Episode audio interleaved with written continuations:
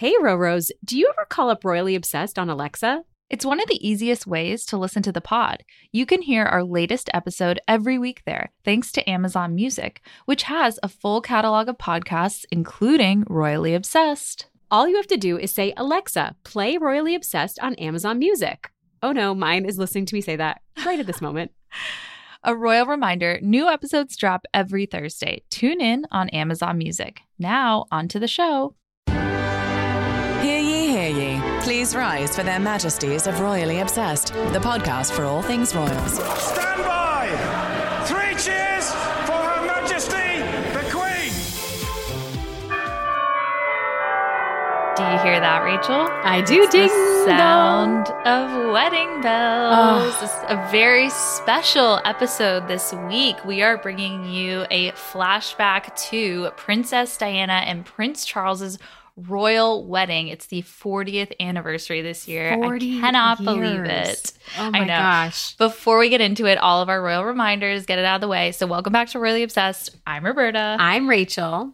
And it is time for this very special episode. We're diving deep into the royal wedding. We have so many fun things to talk about this week. A couple of royal reminders. Follow us on Instagram at Royally Obsessed Podcast. Send us an email at info@gallerypodcasts, that's an S on the end, .com. We've gotten some DMs about the email address. So I hope that we get some new listener emails after that. And Rachel, how are you doing this week? I'm good. I just want to take a beat to talk about the delightful Prince George birthday pics that we got. You know, we expected them when we talked about it last week, but I feel like, I mean, what was your reaction? Did they exceed expectations for you? For me, they did, because I just love, like, I want in my spare time to do like a side-by-side of George at every age. I know it's probably Googleable, but I feel like I just want to do it for myself because I can't get over the evolution of, he looks exactly like William and Kate, like a perfect mashup, don't you think? He does. And I do love the special call out. All the press is talking about this, the special call out to Prince Philip with the Land Rover. So sweet. He's adorable, but he's also getting so big. I just feel like it's like we talked about this last week, but he just is like a little man. And 8 is when I think they start boarding school. And so he really is just like, I don't know, he's growing up so fast. But what a contrast to the suit and tie pics that we saw. Did you think that? Because it's like, here he is in like I think it was a Lewis shirt for under €10. And I feel like he just, or not €10, 10 pounds. And I feel like he was honestly just like a little kid at the beach. And he looked very like sun-kissed hair and just genuine big smile. So I was really happy. Way to go, Kate. I love that you mentioned the hair too, because I think, like, sorry, William, but like he looks like he has Kate's full head of hair, which thank God, you know, it's not the same color as Kate's, obviously. But that wouldn't show. Would that show at that age? Well, I'm just hoping, or the Diana gene of gray hair. Yeah. Like, hopefully, because it looks so full. And like, I think actually, remember you sent that picture to me last week of William as a 9-year-old? I did. Like, I do think that his hair does look less full than George's. Yeah, so different textures. I think you get your hair for his future. Isn't it like biologically you get your hair genes through your mom? I don't know. I might have made that up. It's not confirmed. Unconfirmed. Interesting science right now. I feel like I have my dad's hair, but okay. But yeah, a lot of that was the you know, talk about birthdays, and next week we have Meghan's 40th birthday. A big, you know, 40th anniversary of the wedding, 40th birthday for Meghan. Very exciting. So lots to look forward to. But on this episode, very special. I want the wedding bells to ring again. All about Princess Diana and Prince Charles' wedding, flashing back. We are also talking about a brand new documentary from ITV and BBC Studios that it comes out the day this episode drops. We got a sneak peek. Woohoo. And it's great. So we're going to discuss some of that. And just in general, the impact of Diana and Charles's wedding on today's royals, because I feel like that, you know, we've seen sort of the ricochet effect, of course, with the evolution of Charles and Diana's marriage and relationship and all of that. So much more. Very exciting. But what are we sipping, Roberta? And now it's time for the weekly royal cocktail.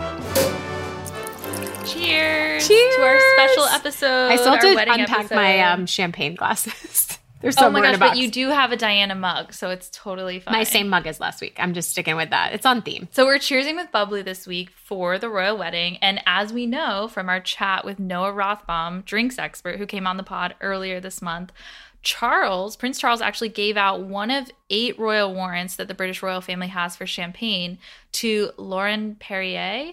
And so that's his personal pick of champagne. That's the one. So his mum, the queen, has given out 7 others, but he had to have Laurent Perrier. So that's really interesting. I love that fun fact. I love that he gets to give out his own too. I know. And that he was so specific. He's like, I can't do these 7 other champagnes that are probably like world renowned, whatever. But actually what's interesting, I was looking into this. So Bollinger was actually the champagne that was served at their wedding and at his younger brother, Prince Edward's royal wedding. So Bollinger, if you have that on deck. So why the switch? Yeah, why the... That's so fun. Yeah. I still like that Noah told us how the little detail of just like topping it off, because I feel like I sometimes steer clear of champagne or sparkling wine because I don't want to go all in on a full glass. It could give me a headache, but I like that it's really just adding a little bit at the top to make it feel more festive. So that's what I did today. Adding a little bit of to the top of bubbly, of like, you know, a wine or anything. Oh, I love that. I love that. So. I know. And you know what comes in handy too if you don't want to open a whole bottle, because it's like, you know, obviously a big commitment, is just those little, like La Marca, those tiny little bottles that you can have in the fridge. That's just like, just keep those chilled. Yeah. I'm a big fan. All right. Well, cheers. Cheers. For our royal wedding episode. Cheers. Clink, clink, clink, clink.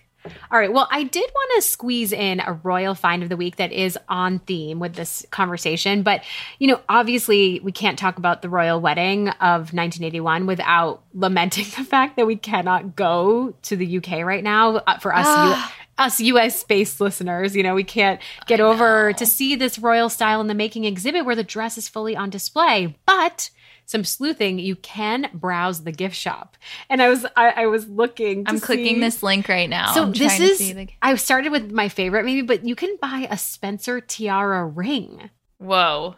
Isn't that amazing? That's amazing. Also, this coffee table book looks, is it a book or it's like, it's a magazine, but it's beautiful. It has like a close-up of the sleeve of Diana's dress. Oh, my gosh. Well, I just felt like I love the sort of subtlety of the tiara ring. Like, you'd have to be real insidery row to know that that's the Spencer tiara. And it's just – but it looks really cool. And that is cool. There's the tea towel. It's really expensive. Yeah. What is it again? It's 50 pounds. Oh, well, just you wait. Oh, no. So there's also a tea towel, which I thought was lovely, that has like the illustration by Elizabeth Emanuel of the original dress. There's the Sunken Garden collection, beautiful. Which is a really nice nod. But this one, the faux sapphire choker, which, as we know, was what Diana wore with the revenge dress, that's 150 pounds. Oh my gosh, but it's really cool. Yeah. Like that could be really good for a Halloween costume. If someone had a black 150 dress pounds that. Though. Yeah, you got to shell out. But it's an investment, right? It's because it's a Swarovski crystal. Yeah, in the middle. I mean, it's worth it. You can wear it with a variety of things. Anyways, check out the gift shop because it's just like some Diana merch that you might be kind of interested to just have like a little nod to her in your daily life. So I had to share. Also feels like we kind of virtually have a taste of the exhibit when we can't get over there. So that's nice. Oh. Yeah. Like, can they extend it? Hopefully. We'll get into that because we did get actually a little virtual... we're going to talk about little virtual teaser. So this week in Royal History... And now, this week in Royal History. The wedding of Prince Charles and Princess Diana on July 29th, 1981, 40 years ago. I was not yet born at that time. I was on the cusp. Now, you just reminded me that... So Meghan Markle was born 5 days later. Weird, right? Because it is her 40th this year. That's wild to me. Yeah, it is. That's really kind of a cool little. It is kind of cool. If like you had like divergent, you know what I mean, when things kind of like when it intersects, but you were living your own life. Who knew how history would unfold? But yeah, they were married at St. Paul's Cathedral. Prince Charles was 32 years old, and Princess Diana was barely 20. Just I feel like. You know, she had literally just turned 20 when they got married. And St. Paul's Cathedral, as we know, a lot of people get this wrong, actually. Not to call them out, but People Magazine got this wrong in their latest cover story on Diana. They said that they got married at Westminster Abbey. And I was like, no. It's St. Paul's Cathedral. And it was in front of 2,650 guests. So huge, splashy occasion. I mean, I feel like it can see quite a bit more at St. Paul's Cathedral. Also unique about St. Paul's is that you can see from end to end, which because this was, you know, TV was a huge consideration with this wedding. Right. The cameras really had a clear view. So that was a big deal. You know, also, you can't see the couple up close when you're at Westminster Abbey. There's a little bit of a break, as we've seen at Kate and William's wedding. Yes. And, you know, Charles liked that you could also have a very massive choir. You know, that music was a big part of it. That's so classic him, I feel like. He was very particular about the music, which we'll get into in a little bit. But I just think that that's, like, so invested in humanities, so invested in the arts. He really wanted to have this huge choir there. So And some original really pieces, stunning too. Yeah. And so we want to play a clip of Diana saying her vows. I, Diana Francis. I, Diana Francis. Take thee, Charles Philip Arthur George. Take thee, Philip Charles Arthur George. To my wedded husband. To my wedded husband. To have and to hold. To have and to hold. From this day forward. From this day forward. For better, for worse. For better, for worse. For richer, for poorer. For richer, for poorer. In sickness and in health. In sickness and in health. To love and to cherish. To love and to cherish. Till death us do part. Till death us do part. I feel like she's so nervous. She's trying to go through really quickly, which is why she probably messed up his name. She, like, what did she do? She said inverted it in the wrong order. Yeah, Philip inverted. Charles instead of Charles Philip. Exactly. And Charles also left out worldly from thy worldly good. So I feel like it was, you know, there were nerves, of course. Never, I mean, I can't imagine the pressure.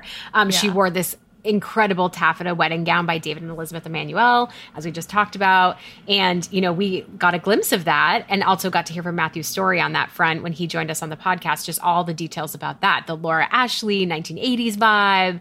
It was just over the top, very princessy. Yeah. So fun to hear from him, too, because he's such an expert on it and has so many little insights and details into Diana's fashion. But what's really, really cool, I think, about this exhibit, and one of the things that makes me want to go so bad, even though we've already had a virtual preview of it, we were lucky enough to get a press invite to it. But one of the things that's so cool is, like, they've redone the orangery at Kensington Palace, and so they actually can display her train at the full 25 feet that it takes up, which is incredible. It's just, like, jaw-dropping, because I don't think you realize, even from the TV footage of the royal wedding, you know, it's kind of pulled back, and so it does look so stunning, and it takes up so much space, and the bridesmaid girls are so far behind her. But just to see it that up close and how truly magnificent of a dress it was, it'd just be, I don't know. Awe-inspiring? I don't know. I feel like I would need, like, I have chills. I need time alone. I just need to, like... I mean, I did look back at the fact that I did see it at Foxwoods Casino. When I moved, I found the program from that. Right. And I think what's so funny is I actually went back and read articles about that exhibit and how it was just, like, a very looked down upon situation that it was put at Foxwoods, because it was just like the fact that it was at a casino, it really cheapened it. It was like, if it was on display in the United States and traveling, it should be at the Metropolitan Museum of Art, was a lot of royal experts were saying it back then. It just didn't feel right. And there were nods that the family felt uncomfortable, and it came from the Althorp estate. So anyways, I was just reading more about it because it's so perplexing to me that I did see it. So interesting. But I don't think I had the appreciation back then because I was pretty young. So I was just like, I was looking at the exhibit and obviously a fan of Diana, but I don't think I would have appreciated it in the way I would have now. Well, and one of the big things, it's like, oh, like, she's come home. Like, you know, it's just that the dress is now at her former residence at Kensington Palace, which it hasn't been ever. So I think that was one of the big marketing things. So I do think that it's such a contrast from, you know, touring around the United States in random places. Like, it really is at her home. It's where it was stored. It's where it belongs. So I just think, I don't know, that's pretty incredible.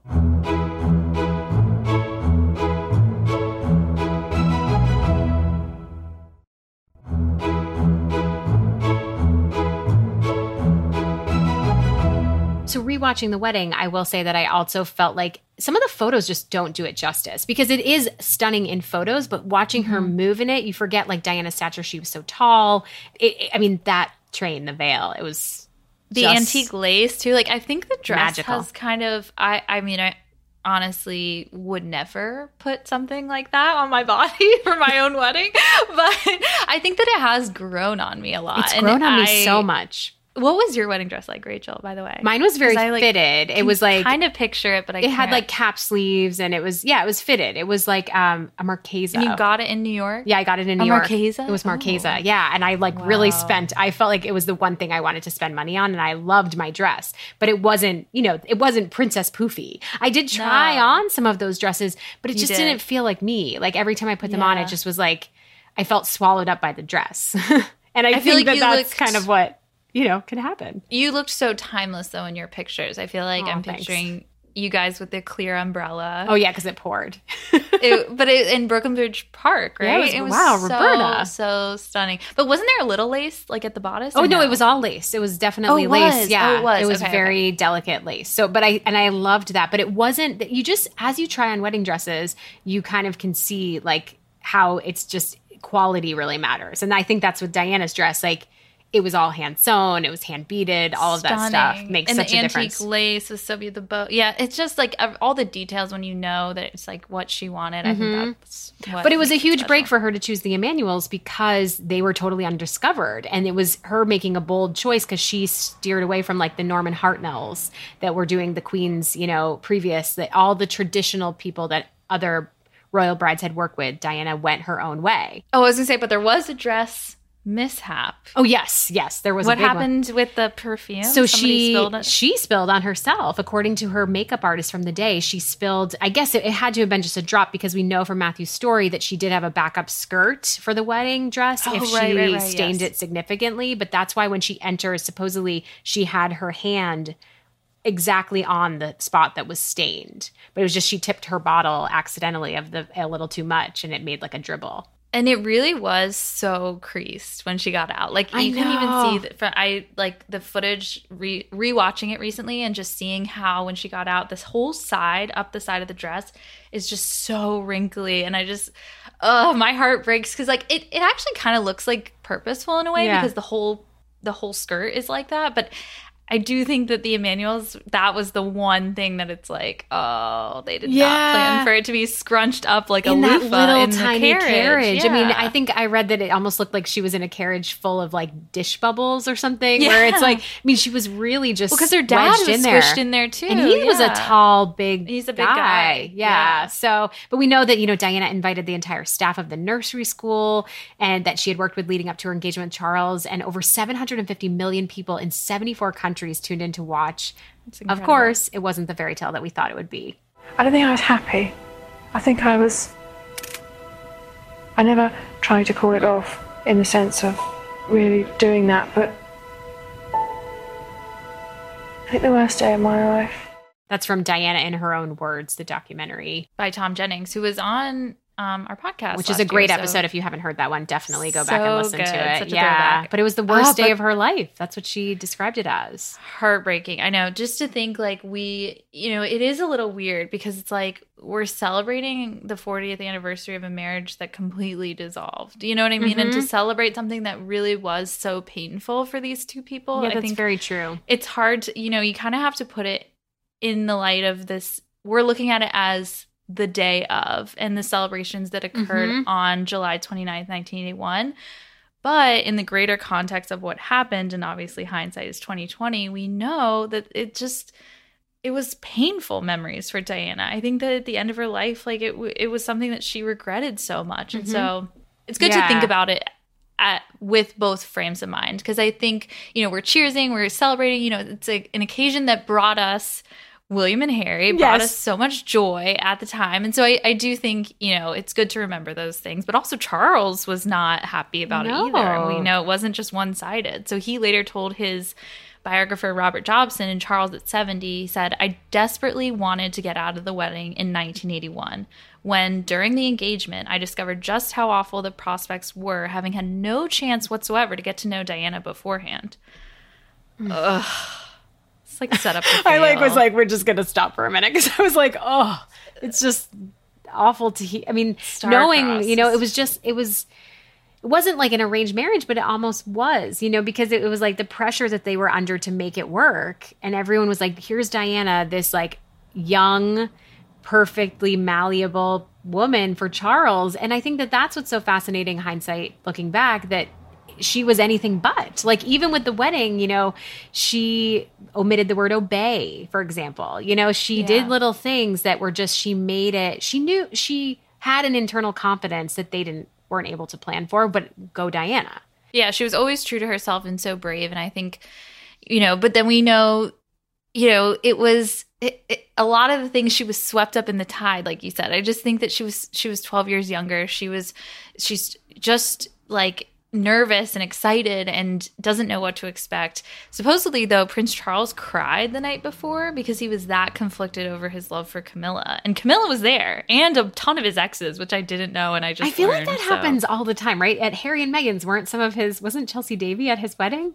Yeah, I think you're right. But I don't think Trevor Engelson was at their wedding. No, no. Did you have any exes at your match?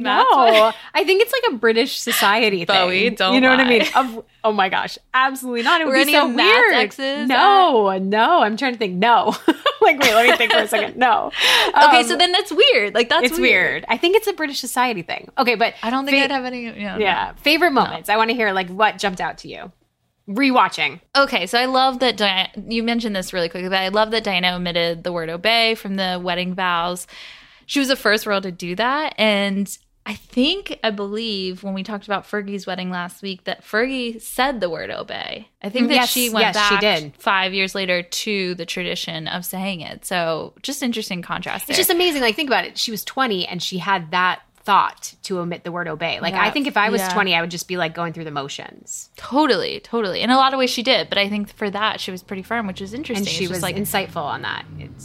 Maybe a foreshadowing of what's to come. I also love that they started the balcony kiss tradition. Yes. And that's out of a mistake. It was born out of a mistake, right? I think they forgot to kiss during the wedding.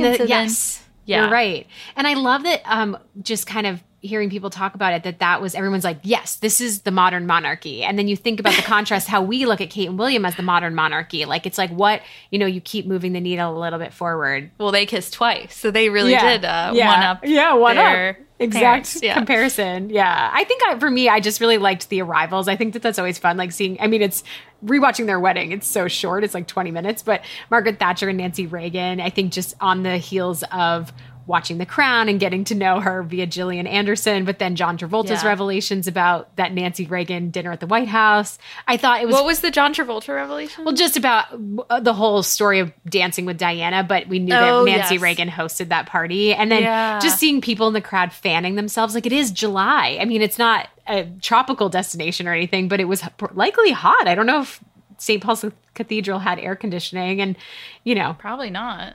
One of the things that makes me think of that with the temperature, because I feel like we're having a heat wave this summer, is they actually handed out, sick bags you get on an airplane to all the choir boys because they were worried they would faint and get sick and throw up. So it must have been scorching. It must have been really hot. Oh, I just think... that makes you think oh, man, because all those people waiting outside all night, too, in the streets. Yeah.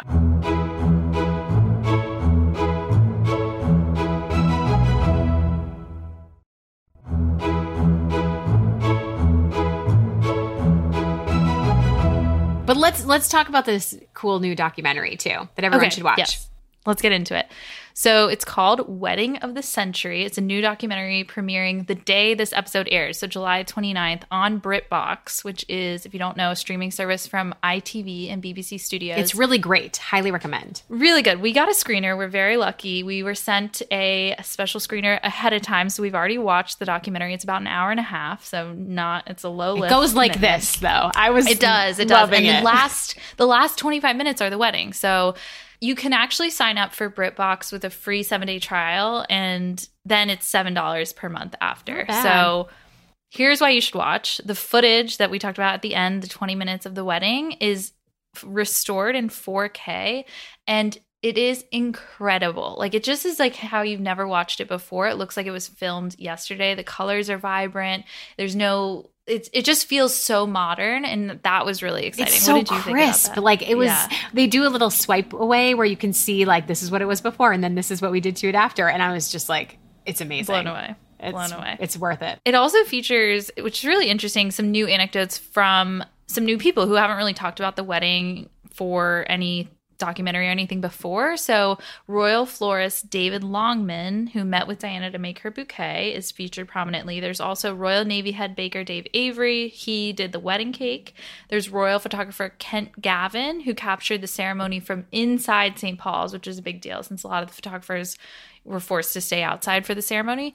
And he also was asked later by Diana to capture Prince William's christening. So it's really, she obviously took, a shine to him. There's lots of footage of Elizabeth and Philip's royal wedding as kind of compare and contrast, and also Margaret's wedding. I loved that detail of the stock. I haven't seen that much footage of their royal weddings before, so that was really cool just to see, you know, all in one sitting, you know, all three of these major royal events. I think that might have been my favorite part, was how they did a really great job of giving you all in one place the chance to compare and contrast the different weddings. Totally. There's just such a dearth of knowledge in this. I think, you know, these insidery details that we all love. There was Charles's exes, like we mentioned at the wedding. Charles was the one who requested that the Mountbatten rose be included in the bouquet as a tribute to his Uncle Dickie. We know they were super close.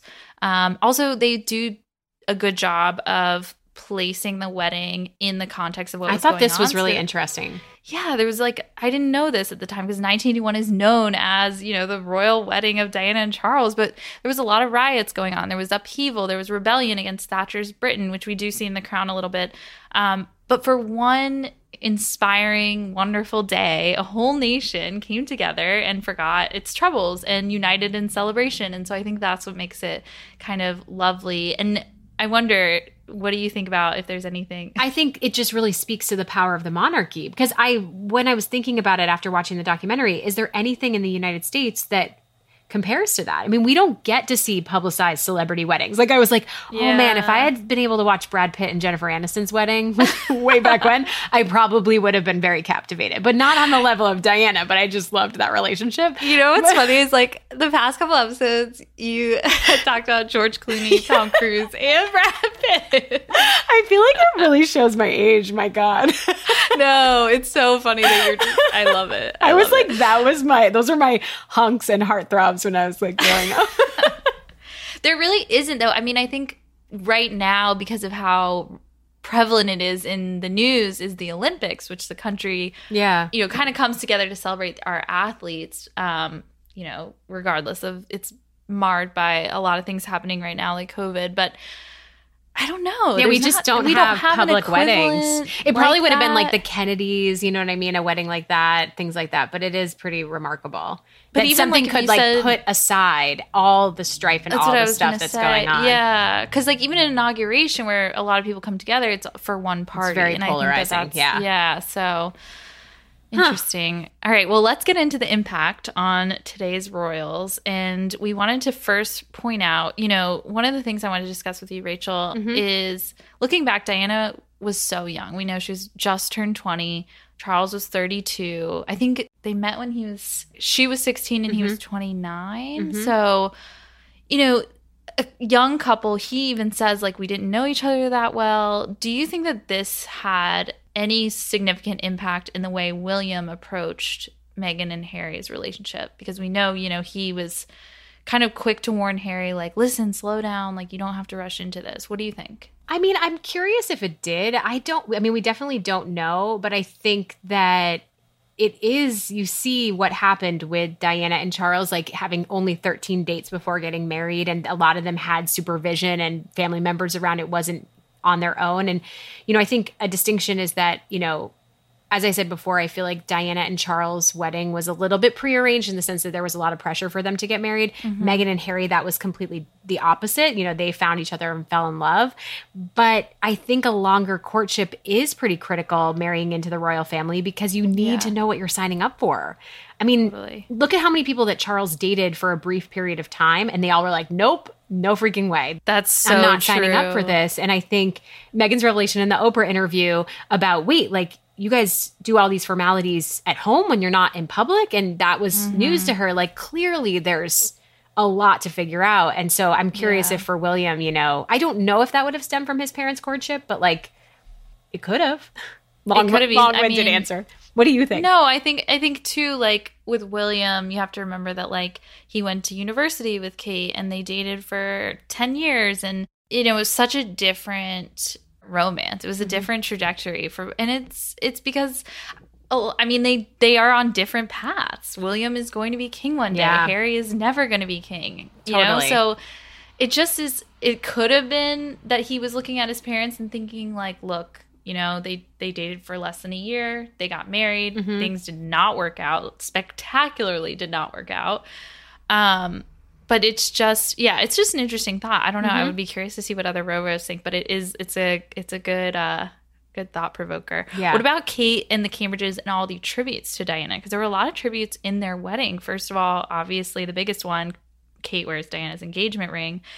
Also her something old. Kate's something old was a blue ribbon sewn into her wedding gown, mm-hmm. the one by Alexander McQueen. And it could have even been the same one that Diana had sewn into. Yeah, we don't know. Yeah. Yeah. There's definitely been, that has been rumored for sure. Yeah.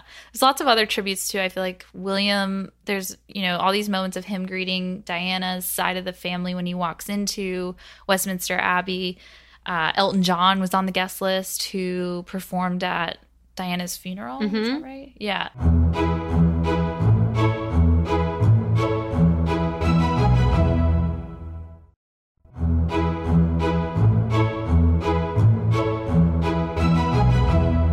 And then we also have the impact on fashion. I mean, we talked about Diana's dress at length, but I feel like we need to say that, like, this was such a big turning point for royal fashion. Diana, like, really owned her own style.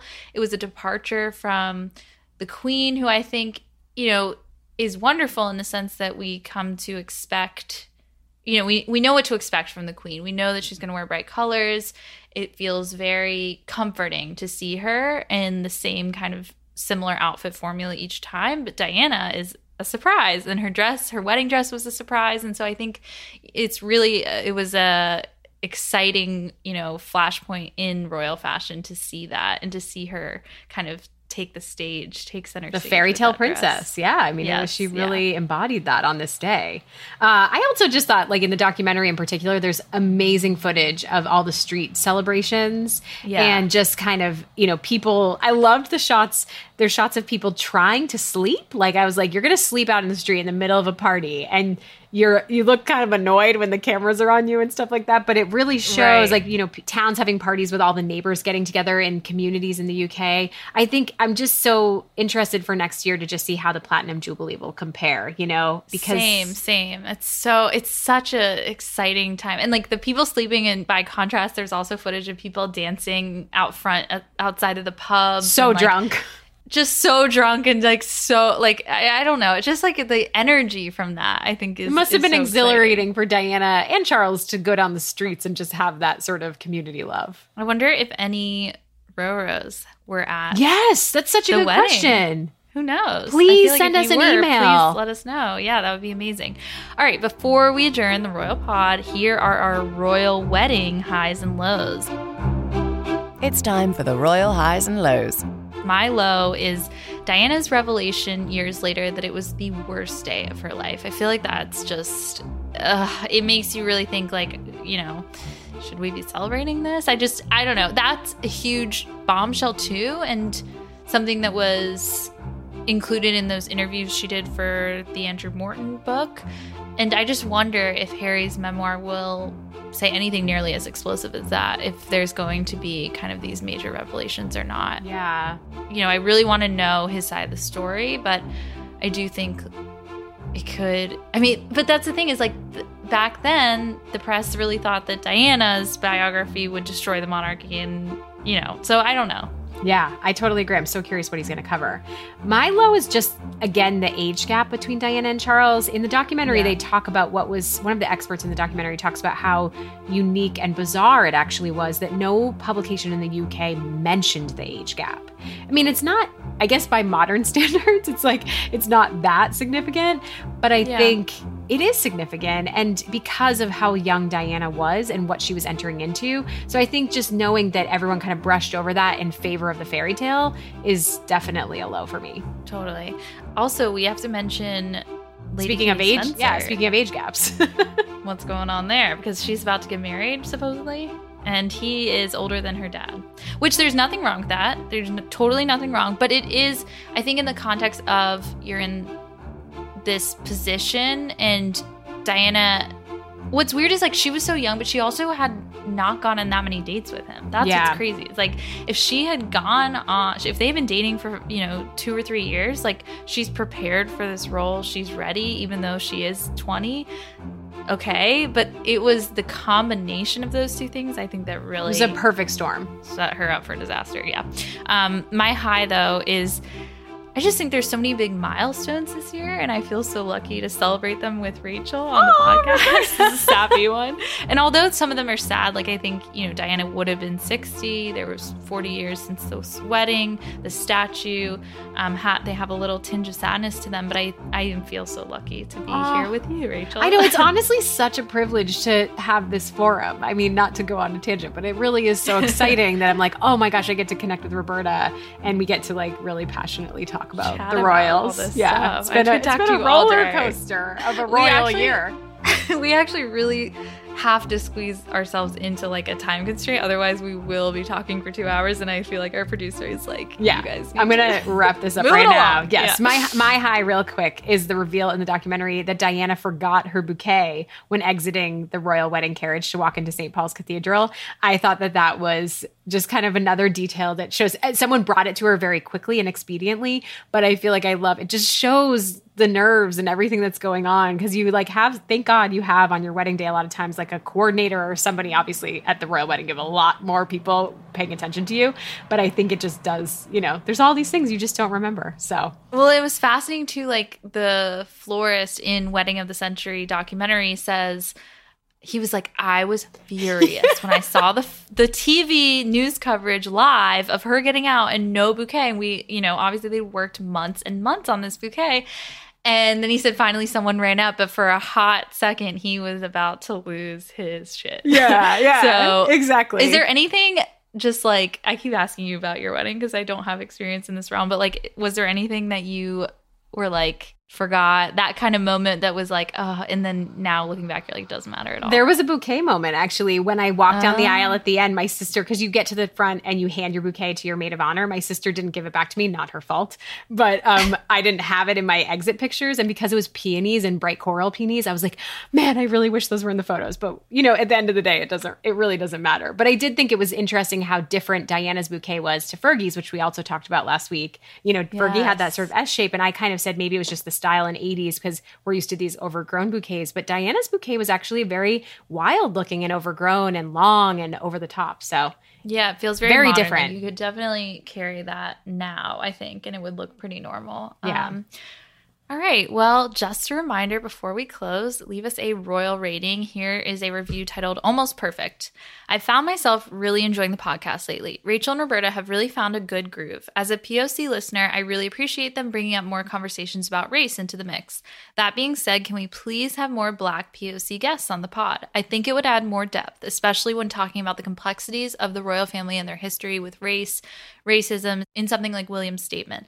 There's so many great commenters in the Facebook group. If you don't have any on deck, Duchess MM Grace on Instagram is a great Black-run royal account. I feel like those are so rare, is what this person said. Such a good call. Totally hear you. We have her on our radar, and we're super excited for the slate of guests we have coming up this fall. And as a reminder, please follow us on Instagram. So many fun things. Fashion brackets, Diana revenge dress breakdown, so many cool things on Instagram. Also send us an email. Were you at the royal wedding? Did you watch the royal wedding on TV? Let us know. info@gallerypodcasts.com. And you can follow us personally. I'm at Robbie Frito on Instagram. And I'm at RKBNYC. Until next week, God save the pod. Her Majesties of Royally Obsessed have retired for this episode. God save the pod. And if you fancy the podcast, give Royally Obsessed the royal rating of 5 stars on Apple Podcasts. Follow us on Instagram at Royally Obsessed Podcast and join our Facebook group, Royally Obsessed. Royally Obsessed is a Gallery Podcast production.